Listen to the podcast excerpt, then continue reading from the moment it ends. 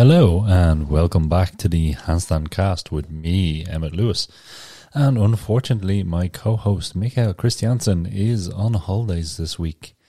If you are following his Instagram, you can see we were meant to run a retreat in this place called Tada in Turkey earlier this year, or no, literally at this time right now. But uh, obviously, due to the ongoing uh, political, political, the ongoing pandemical situation, uh, we are a bit uh, not running that retreat, which is fine. But uh, Mikael decided to go over there, and now he is becoming a builder, basically building the huts and helping them with their infrastructure and stuff like that. So he's gone, but who cares? Because you have me. So uh, I'll just fill in Mikael's role tonight and go, hey, Emmet, how's things going this week? Well, thank you for asking, Mikael. Uh, this week, actually, pretty good. It's not like Infinite Wednesday because I got a puppy during the week, so I'm quite happy that we have Albus the Dumbledog is now part of the family. Uh, Albus the Dumbledog, Albus Dumbledog.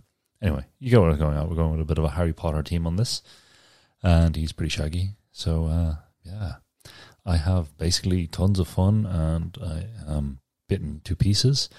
And generally, he's all around great, but he's a puppy, which means at about six o'clock it is hyper time. And that continues till about 10.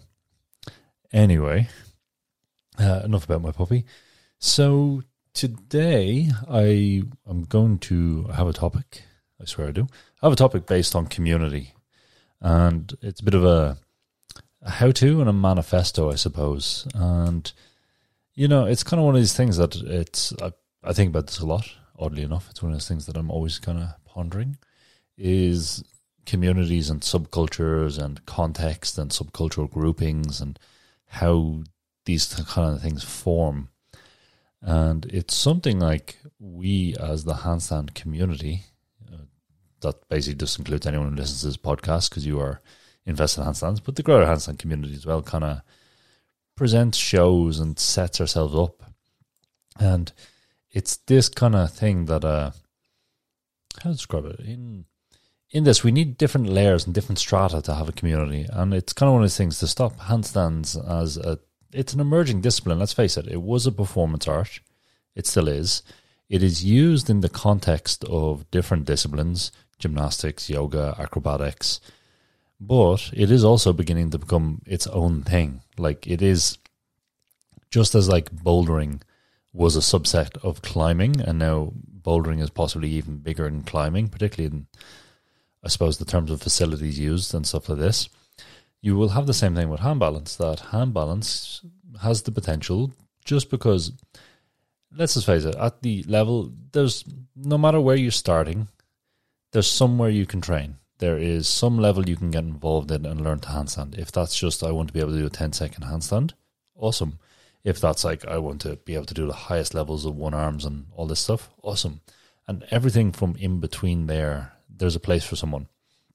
So taking handstands out of its context, like, oh, I don't want to do tumbling and other stuff, I don't want to do gymnastics. I just want to do handstands. That's cool. Oh, I have no interest in performing. Oh, that's cool. You know, I have what is the other one? I have no interest in performing, but then I train handstands for a couple of years and I go, actually, I want to turn this into more of an art form because it's given me an outlet for my creativity. Awesome. So we kind of need to foster this idea that the community is inclusive. And that means, you know, at every level, it's like, oh, we can include, no, or sorry, to clarify things, we can include obviously diversity and all these kind of things where we don't want to discriminate and look after these things. Obviously, uh, that goes without saying. I would like to state that now. But what I'm talking about is more that we we want to find a place for everyone in the community that they can feel welcome and respected and open. These are the values of a good community. It's like, oh, you want to become be part of what we do? Well, we all stare at the floor, which is a bit odd. So we might as well have one more person to help swell our numbers, so we're a bit less odd. So this is what I'm looking for, or this is what I think we should be aiming for. How does this actually happen in practice? Well, I actually have a bit of a model for everyone that I'm going to share. That uh, it's kind of it's very weird. It comes from the juggling community and the juggling and object manipulation community, and it comes from their successes and a bit of their failures. but it's very interesting just to see. So, in the juggling community, this is where I got kind of introduced to circus arts more so than, yeah, more so than like acrobatics, and I went that way, even though I was doing stuff beforehand. In the juggling community, there is kind of a hierarchical, almost splinter cell organization or strata, starting at the lower level of the local juggling clubs or meetups. These will generally take two forms. So you'll have a formal and an informal meetup. A formal meetup will be when someone either rents a hall or a training space and says, okay, between here and here, at these times, turn up, uh, people will be juggling. Now, this could be in the form of a club. So we could have a handstand club. And one of the advantages of having the club set up is the club can slowly accrue funds and buy equipment. So this could be one of these things where you're like, oh, slowly we will start getting equipment as part of the club. The club is a social club as much as anything else. So it is fulfilling this kind of need that, oh, we have some handstand tables we have some people there and we, you know, have some stuff you can go on. We have some outings, we have some meetups, some barbecues, whatever. All these kind of things that can go into a club. Generally, in the juggling society, then the idea of them, a lot of them are run in tangent with universities. Universities generally have quite good social functions, but there's no reason you can't have them outwards, and other places they are kind of separate. So, this would be our formal meetup our this would be our informal formal meetup. Generally, at these meetups, there's no formal teaching. There generally can be stuff for complete noobs who know nothing, but generally the teaching is quite like, oh, you see someone doing something, you go, oh, how do I do that, or where do I get started? And they'll go, oh, you need to be able to do this, this, and this, or you need to try this, or have you tried this, or sometimes the clubs can get teachers in to guest and go, okay, we got such and such coming in to teach this and they're going to focus on tuck handstand. Or it can be set up in the group that part of your responsibility as one of the older members is to coach the younger members for 20, 30 minutes and get them started. It's very informal. The advantage of this is it's it's a very flexible thing. It's like, oh, who's there? You get to meet a lot of people. People are all kind of training the same thing. The disadvantages of this kind of setup is there's no formal teaching structure. It is kind of like ask around, see what's going on, try to teach yourself a bit. And that works quite well to a certain degree, and it works for some people and it doesn't work for others. The informal level of the meetup is when someone, you know, you could organize, I don't know, I don't really use Facebook anymore? Local area groups or other stuff where you could go, oh, you get to know people on Instagram. And this is how I met some of my really good friends. Uh, Andy Myers is a shout out, Anthony Claffey, Vincent V in Dublin, is that we got to know each other kind of on Instagram and we just met up and we just had a bit of an informal meetup where we just go, oh, let's be here at this time and let's do some training. And then it progressed into some one of the next levels I'll talk about. But uh, this idea of just having somewhere that has a bit of continuity now, for example, in Dublin, there is probably not at the moment, but generally during summers, there is basically once summer starts, there is a park that everyone knows to go to. That on Tuesday o'clock, Tuesday at between basically once work finishes five to nine o'clock. Mm, if you're into circus, juggling, acrobatics, acro yoga, partner balancing, all these kind of things, just turn up in the park and people will be there training, and everyone's quite welcoming. So it's very, once again, informal. You'll have people stopping by after work, hanging out. You'll have people who are there to do some serious training. You'll have a bit of everything, but it's kind of just nice just to be around and go, oh, let's try something else out. So having this one where it's like, okay, it's a set time and you know to turn up and you turn up at this and everyone slowly gets to know each other and it's quite nice. And then it's also like people get interested. They see you, they go, "Oh, what are you doing? Oh, we're doing handstands. Oh, I tried to do handstands as a kid. Oh, cool. We're here every week. Oh, but by the way, there's also this other club. Oh, by the way, which we'll get to in a second, classes, such and such teaches a class on Wednesday night. You should check it out. Oh, I didn't know there were such classes. These are the kind of conversations that would be going on, just to give you an example. So it gives a kind of an almost advertising and a statement that, like, oh, we exist as a thing and that you can do, you know, and that's kind of interesting. And it's always interesting for people just to go, you know, let's say for myself, if I say, oh, what do you do? I coach handstands. People are like, oh, what do you mean gymnastics? Like, no, no, I coach handstands. This is basically what I do full time. People are like, I didn't know you could do that, you know, and it, it is, it is a thing. Like we have to kind of make a thing that like, oh no, it handstands is just a thing you can do. It's an art form. It's a physical practice. It's a meditative practice. It is. It's its own community. It has its own things. It has its own subcultural definitions and boundaries and stuff like this. So this is really kind of interesting. The next kind of level, these are kind of at the informal, one formal, so informal, formal, informal, informal, informal. Do I get that right? Anyway, you know, see what I'm getting at. Uh, is the kind of more formal setup. A more formal setup would be I would have the idea that there is a structure, a hierarchy, and generally a means of value exchange. Uh, what I mean by this is generally a paid class or a paid meetup. So, a paid class, obviously, you are someone who is coaching handstand and you have decided I'm competent enough to teach a group of 20, 20 people, 10 people, 5 people, 3 people. So, I will run a class and I will say my class will start at this time and it will finish at this time and you will pay for your six, 10 week term upfront or cash on the door, whatever you want to do. It's up to yourself to decide.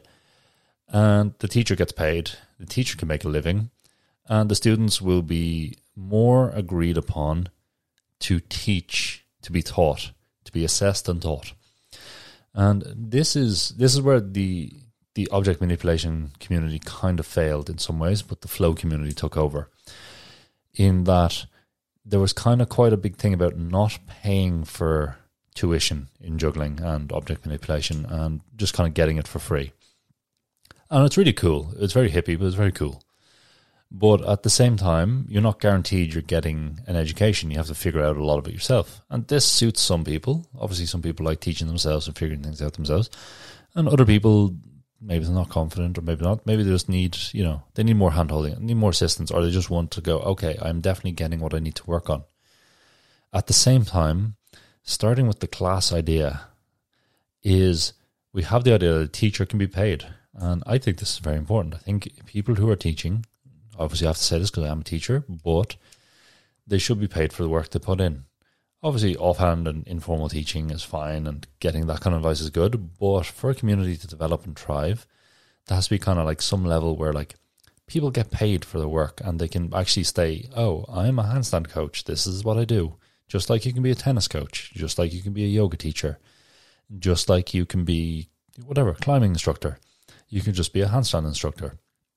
And it can just be a thing and that you know it implies at a level of community that there's some kind of competence and we're kind of not at that stage exactly in handstands where there's like, you know, maybe we don't want to be on that stage, but, you know, there's some like certificate that proves confident competence. But at the same time, the people who are interested in learning and earning their money and doing this will generally invest their time in either quality coaching with someone else, going to other meetups, going to other seminars, visiting coaches, buying courses, this stuff. So the people are kind of invested in that way they will generally look after their own education. But at the same time, they obviously rely on support and classes and opportunities to teach handstands. And without students, there is no such thing as a teacher. So it's a two way symbiotic relationship in some way. The other type of community get together on the paid side would be the the formal meetup. And what the formal meetup is, the model I would use for this would be the very first one, as far as I know, would be Handstands and Coffee, held by Andy Myers in the Movement Studio in Dublin. He started that probably about seven or eight years ago at this stage, where every Saturday morning after they finished their classes with their gym members, they would have a handstand and coffee meetup. And it started out very informal. Like the very first ones, I was going down and just teaching for free because I knew more than the guys there. And I was like, okay, well, these guys are cool. I'll just you know, teach the class. They can learn, we can learn, all hang out, all good. And it then it slowly turned into that there was word got around there was a handstand meetup. And then it became like people who couldn't handstand or wanted to learn would start coming. So then there was kind of a formal structure got imposed that there was, while it was a meetup, while there was a good bit of freedom, there was still an aspect of like teaching. So Andy will now, because he's mainly the person running it, so is Vincent, they'll have a group warm up. So everyone will warm up together and kind of get a bit of preparation together then generally the groups will kind of be split off into whatever kind of levels show up. So it's not a beginner's class, it's not an intermediate class, it's not an advanced class, it's whoever shows up. And then whoever shows up will do handstands and drink coffee, which is very important to the process, as we know, because if your hands aren't shaking, how are you going to stand on them? Uh, so we have that idea, and it's kind of interesting because it could be some weeks there's like you know, there's 20 people there or 15 people, whatever it is, half of them complete beginners. And then the next week it's 15 people again, and there's two beginners, and everyone else is quite advanced. So this kind of informal, formal structure is quite interesting in that it gives people a kind of chance to meet up, meet with other people, have some coffee. It also kind of fosters a chance for people to kind of get into a semi mentored situation with learning to coach. Because if you're running this and there's your kind of regular members coming, and you kind of get them go like, okay, I'm a coach. I want some other people to be coaches, or I want to scout them, or they've asked me. Well, this kind of informal class where there's not like an onus for like, okay, we will assess, prepare, and everything. We're kind of we're delivering and undelivering. It's kind of like I'd almost think this is the equivalent of going to a club. You got your dance class, you learn all your cool, funky dance moves, and then you go to a club to dance. Not exactly the same, but you can see what I'm getting at. Do clubs still exist? That's my next question. Uh, anyway, yeah. Or am I showing my age? Anyway, uh, yeah. So you have this kind of structure on the formal kind of layer. So we have an informal, what has formal and informal, and then we have a formal that has a formal and informal structure. And understanding these kind of things and getting them set up is once again very important or I feel, because the people who come to the classes, you might do, you know, a six week, a 12 week term of handstands. And then you go, oh, wait, everyone goes and meets up on a Tuesday on handstands. So I'll have another chance to do my handstands and I can meet other people. And that kind of gives you, it's almost like when you go to a climbing gym. Not a lot, but some climbing gyms have a rule that you have to take the safety course first before you can use the gym. So you have to go on the course you have to learn how to belay, you have to learn how to set up ropes, you have to tie off, you have to check harnesses, and you do that for four, six, seven, eight, nine evenings, whatever it is, and then you're allowed to climb properly by yourself unsupervised in the gym. So it's almost the same idea. You see this in pole studios as well. I think pole studios have got it right. If we look at, say, when I was when I was studying circus in London, pole dance was just becoming a thing, and pole dance it was kind of like it was made the papers like, oh, these are they strippers? They not? Blah blah blah.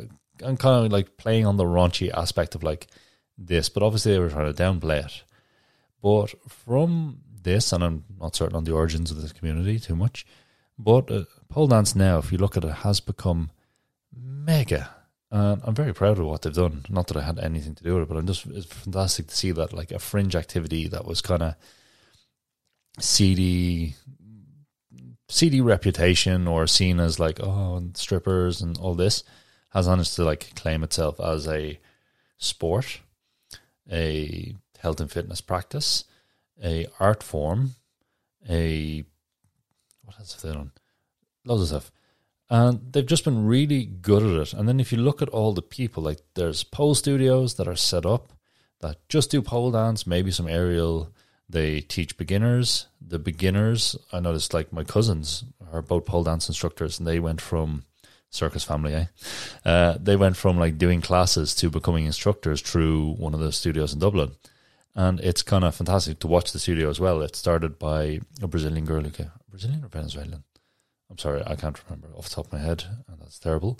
But uh, yeah, she set up her studio, set up her business in Ireland, and came over and was teaching she's really good, really really good actually. She's a machine. Lisette, if anyone knows the whole world, uh, yeah. And she's kind of gone from strength to strength with getting like bigger and bigger studios and more and more people employed. This is really cool. It's a good example of how a weird subculture, oh, you're pole dance, you dance in nightclubs, oh, it's all a bit weird. What would your boyfriend think? To hold on, we have gyms all around the place, we have competitions, we have social structure, we have community meetups, we have ways for people to start out as a complete beginner and to slowly become a professional, either teaching, performing, all these kind of things. And it's a very good, it's inspirational basically to see what's come from this community. So just bear that in mind. And it's kind of one of the things that like circus tries to do but doesn't in some ways. And I've seen this a lot where it's like, oh, there's kind of, you know, people want to kind of, you know, there's a lot of like talking down the pole dance world for commercialization. And in some ways, you know, in some ways maybe they're right in some aspects, but in general, what they've done is great. So let's just keep this in our mind. And if you're interested in it, like just look into what has happened in pole dancing in your area or what's happened in the last 10 years. So, with this idea of local level meetups, there has to be kind of like international level meetups as well. And there has to be kind of, I suppose, meetups where you can go somewhere else outside your town or possibly in some different bit of your country. And once again, we need these other kind of formal and informal level. At the formal level is when you say, oh, X coach is in a city close to me. I'll get a quick flight over and I'm going to go do their workshop for a weekend. You know, Yuri Marmerstein, fantastic coach who's on the pod shop. Yuval is, you know, doing a workshop and it's two hours away. So I'll take a trip over the weekend. I'll book in for the workshop and I will get, you know, 15, 16 hours of direct tuition with this person and I'll learn from them. Depending on the level of your skill at, like for myself, when I go to a workshop or do a course or whatever, like for me, if I pay five, six hundred quid for a course and I learn one thing, it's great. It's total value for money for me. Just because I coach, and if I learn one good point, even if it's a good tip on deadlift or something, I'll be able to use that with like 100 people, 200 people over the next couple of years, and it'll it gives me value for money that way. Other people, now you might just find if you're a solo practitioner, you might find, oh, I didn't learn that much, or I just reconfirmed what I was doing already. That's cool. It confirms that you're doing the right thing. Confidence is confidence. The other side is the social side you get to suddenly meet all the other people who are super enthusiastic about the activity to the point where they also flew into this town or they organized for Yuri to come visit or Mikael to come visit or me to come visit.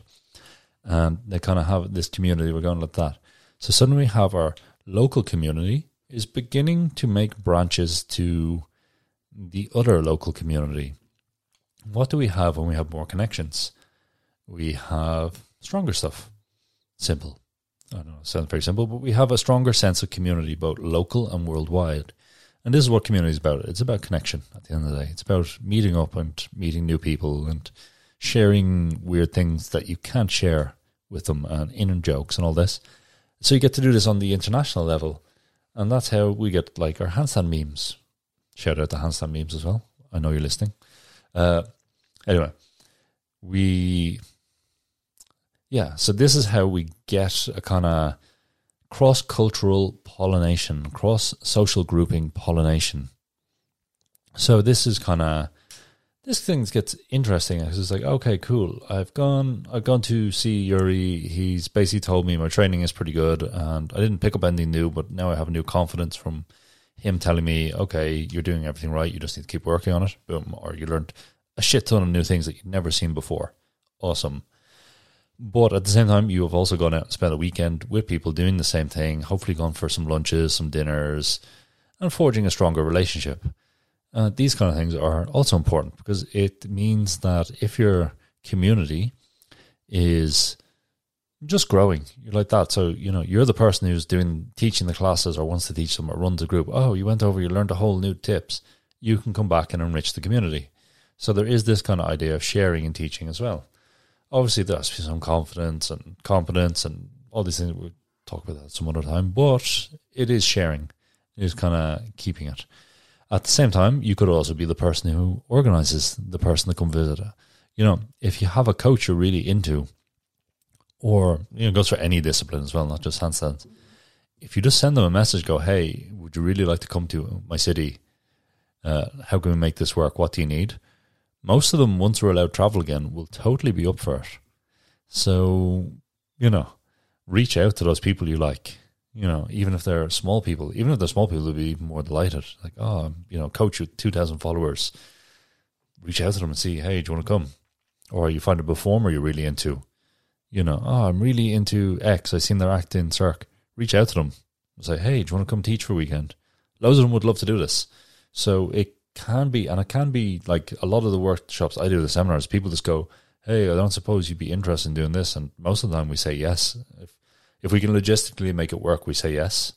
So, you know, there is that kind of thing. Don't be scared to reach out.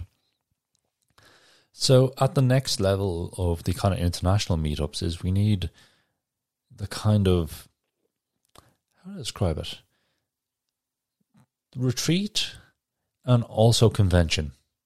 A retreat and a convention are two different things. A retreat, a retreat for me, it's not like a yoga retreat where like, oh, you're going to go to the beach and eat healthy. It's more like intensive training.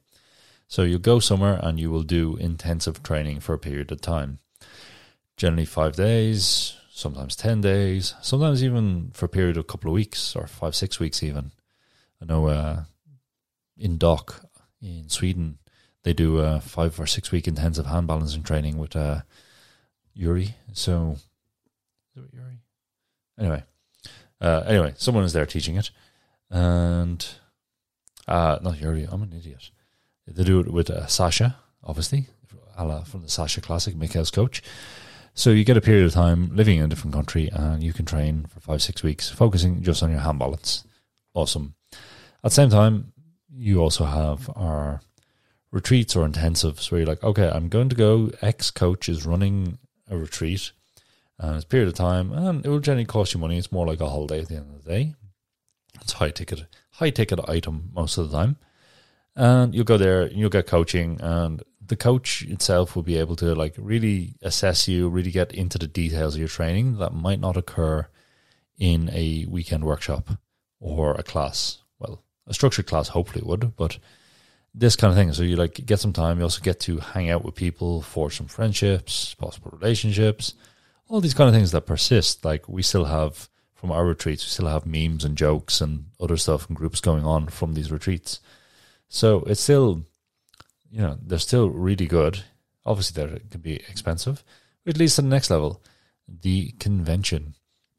Now, a lot of people in the handstand world don't really they're not from the circus community. Uh, one of the things the circus and particularly once again the juggling community does is runs conventions. Conventions are generally run by volunteers. They are generally run as non-profits or plowback profits to keep them running each year.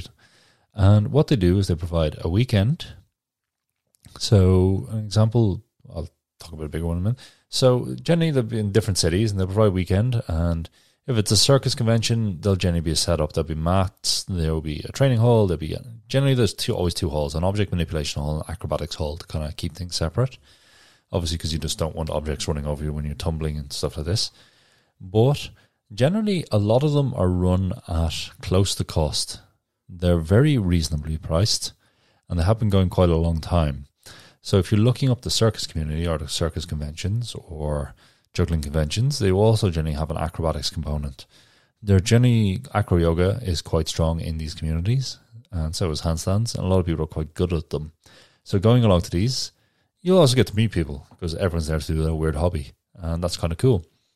At the same time, in there's generally a social program that will go on. There is generally a show or maybe a couple of shows over the course of the weekend so you get to see some cool shows. Generally, up and coming circus artists are at the lower level ones, and so you see some very cool, inventive stuff that you might not see elsewhere. And at the same time, you get to spend the weekend away for quite reasonably priced. And yeah, at the higher level of the convention is you have in Europe the European Juggling Convention. In America, you have the International Juggling Convention. It's international because I think they were in Canada once. but uh, classic American thing. And we have the European Juggling Convention. These conventions have been running for a very long time. I think the American one has been running since 1953. The European Juggling Convention is 40 something years old. And what these provide is a longer kind of space. So a normal kind of circus convention might be a weekend, Friday, Saturday, Sunday. A the EJC or the IJA or IJC, International Juggling Association runs the International Juggling Convention. Just to clear it up. You generally will go for a week. The European Juggling Convention, which I've been to more. In fact, I've never been to the IJA. Please invite me to host your Renegade. Uh, yeah, so the European Juggling Convention is generally nine days long, sometimes ten. You the cost of this convention would generally be uh, about 150 euros, sometimes a bit less. And you will camp outside. It'd be it's basically like imagine a music festival, but instead of everyone taking drugs and dancing, everyone's taking drugs and doing juggling. No, not everyone, but you will have generally acrobatics. You will generally have a formal a semi formal set of workshops will run at this convention where anyone who wants to run a workshop can run one or a mini seminar whatever. And what this means is because there's a general feeling of openness and sharing in these communities, you can literally be having workshops with some of the best who have ever been in their respective disciplines teaching for, you know, an hour, two hours, three hours, four hours, whatever. And you know, you get this across all disciplines. You'll get this in aerial, you will get this in juggling, ball juggling, handstands, etc., flexibility, contortion, whatever's going on. Literally, more like because I'm not speaking to the circus audience, I can tell you all these things. You're like, "What's that? Dapo star? Never heard of that. What's this? Bugeng? Never heard. Whatever." But uh, yeah, you get a lot of that. On top of it, for your price of admission, you will generally get there will be shows and sometimes multiple shows every day. And what's cool about these shows is one, they're open stage, so you get to see people who this is very welcoming. Anyone who can perform or wants to perform will generally be allowed to perform. So you will get some people it's literally their first time performing and they have an act and they're really proud to show it off. Amazing. And you know, let's face it, it's kinda, you know, if it's your first act, it's gonna generally be a disaster but they will be supported and given kind of amazing applause because everyone has, or not everyone, but most of the people in the audience understand where they're at. At the same time, you will also see people who are literally the best that have ever been in whatever they're doing or have invented something completely new at the open stage showing this off. You will also have shows where it's more formal, where like you will have a circus company, for example, will turn up and do, you know, do their full show, or they will have circus artists do their other one or their other one do uh, their act format shows in a kind of gala show, and also at the same time, once again, back to community, you'll meet on the European Juggling Convention four to seven thousand people most years. And you'll get to meet four to seven thousand people, and you can forge communities. You'll also find, oh, there was a group of weirdos in my community that I didn't know about, and cool. Now we have more weirdos. Now we have more people who want to come to our classes, our meetups, and this kind of thing. Or you know, I'll have like a thousand couches to sleep on when I want to start touring around Europe, or you know, whatever. You get this idea. So we can see that we kind of go from a very small, informal, informal setup to something that's kind of big and moves around. And this is kind of what's interesting that we can have this idea of community permeating all kind of levels. And it's kind of one of these things, like particularly I suppose everyone's been you know, everyone, but a lot of people have been in quite a lockdown situation now. And we're all sort of hopefully coming out of this and passing this kind of phase. And we can tell everyone, oh, remember the corona was so crazy. But people are going to be looking for social outfits. People are starving for this. I know this from talking to my clients, my friends, and everything. It's like, oh, can there be a meetup arranged? Can you arrange something along these lines? Could you start a new class? You know, could you start an informal meetup? Oh, we'll do that.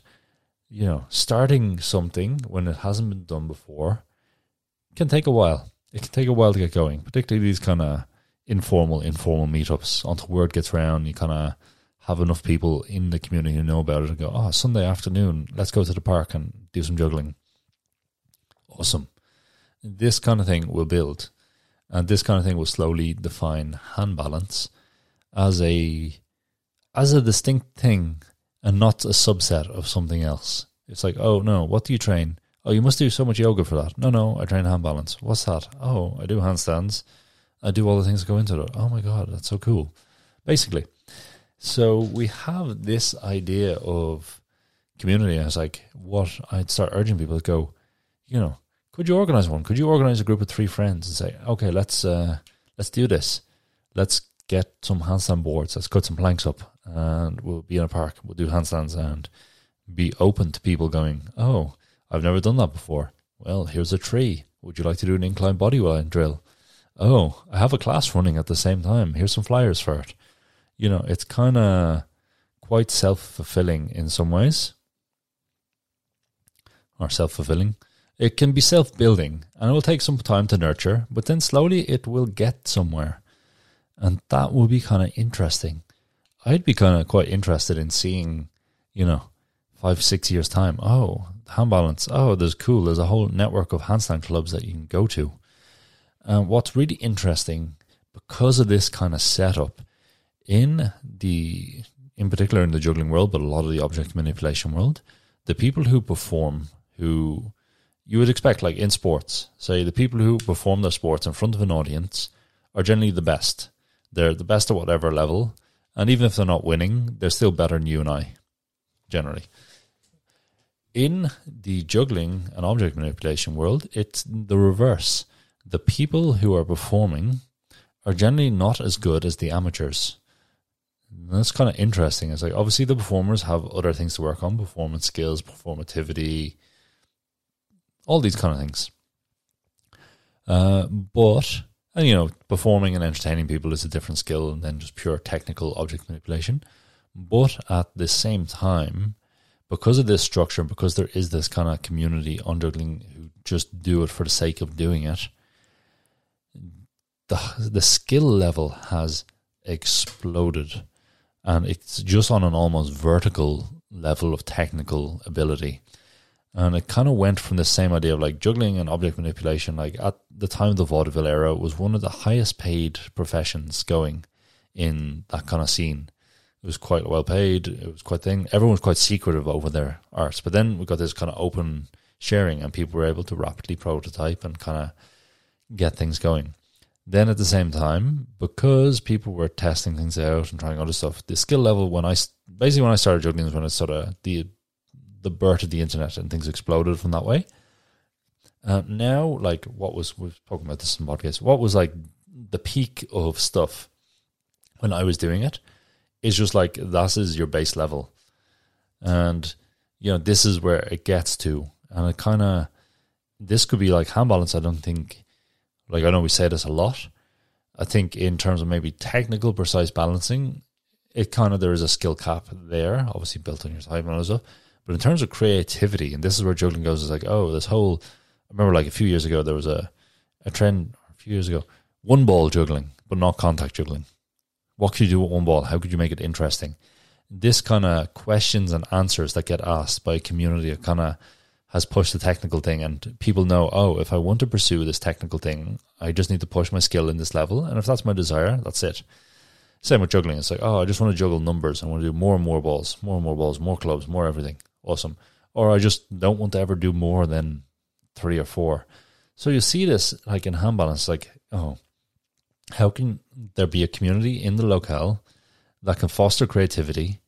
And I've kind of given the semi structure of it. And this will, if it was enacted, if people kind of start saying, oh, I'm going to do this, and it's going to be weird, and you're going to be the first person doing it in your locale. I know there's classes and stuff going on, but all the other kind of meetups and trying to go like, oh, can I build community? The interesting thing about the community builders is what I have noticed a lot is the people who are the community builders are generally not the people who are the most skillful at the activity. They just really like the activity and they really like being the person who can network and not even network, that's the wrong term there, can just uh, work and build. You know, it's kind of common, like at the European Juggling Conventions, like the people who do it don't really juggle that much, or they do as a hobby. It's not a, it's not something they would do twenty or thirty hours a week. But they're the people getting shit done, and it's the same thing. Like if you're kind of listening in and going like, "Oh, I'm not good enough to run this," it's like, well, actually you could be. It's not really about skill; it's about organizing. And that's a very different skill, and it's very kind of. It's almost that kind of thing. If we look at say soccer clubs and sports clubs, like a lot of them just kind of have this network of mothers who uh, who basically run everything behind the things. They're the people who are organizing the treasurer. You know, obviously there's some men involved as well, but there's also like who's washing the uniforms, who's packing the oranges, water, whatever. Now maybe it's changed since sort of days when I was involved in these kind of things many many years ago, but at the same time there is kind of like a social hierarchy. Social hierarchy? No, that's the wrong word there. There's just kind of people who are involved in facilitating the activity who aren't actually really doing it, but just want their kids, in this, case of soccer clubs, to be able to take part of it. The ones who will, say in gymnastics, who we have a parent has to supervise some of the sessions. So there's a parental supervision that has to be, you know, sign up for this, and okay, it's your turn to do this, uh, this kind of thing. So what you could do to skip all this if you don't organize is get your mother. Now, you have to be careful because if your mother ends up like Kyle Tigers, she'll end up doing handstands and more into it than actually, you know, organizing. But if you were to your mother and said, "Oh, mom, I know I'm 35 and I'm still living at home, but do you feel like organizing a juggling club for me or a handstand club?" You could do that. Probably the wrong thing to do, but you see what I'm getting at because there is these things built up that there is a community evolves around them, and the community begins to sustain itself but at some time in the past, someone's decided, oh, shit, we have to meet up. If you look at like the history of like a lot of the early football clubs, it's like, oh, we'd meet up on this place or this local town was doing it. So we got a group of people together to also go do it. And, you know, this is the kind of thing. If you want to be braver and go, ah, I'll organize a movement convention or a handstand convention where I'll, you know, rent a sports hall for a weekend and I'll get people to come over. Or maybe you might have seen that someone is running them. I have seen some people are running them. Brave to be running them right now. But, you know, you could go visit them. You could go, oh, let's get a road trip. My two weird handstand friends who are all I know who are really into handstand, not just going to classes. Let's go. Let's do it. Let's road trip. Let's go meet some people. Let's do some handstands. So I kind of think I've covered a lot here in this thing just to give you a hint of like what is to come or what could come. And, you know, these are all things that uh, maybe will foster some discussion, maybe will move things in, or maybe you'll just be like, shit, when when's Mikael back? I'm sick of listening to him. Either way, I'm going to wrap up here. And uh, yeah, next week, we've got a surprise for you. Actually, Mikael will be doing a solo show from his vacay. So uh, you have that to look forward to, other than my rambling. Other than that, thank you for listening to me and we will speak again in two weeks. The Handstandcast is brought to you by Handstand Factory and is produced by Motion Impulse. Thanks for tuning in. You can find a full transcript of each episode along with the show notes and any relevant references on handstandfactory.com slash podcast. Thanks to Isaac for editing and Jordan for transcriptions. Music by Daniel Horwath. If you want to support the show, you can buy us a coffee on buymeacoffee.com or consider starting one of our Handstand Factory online programs. Links are in the show notes.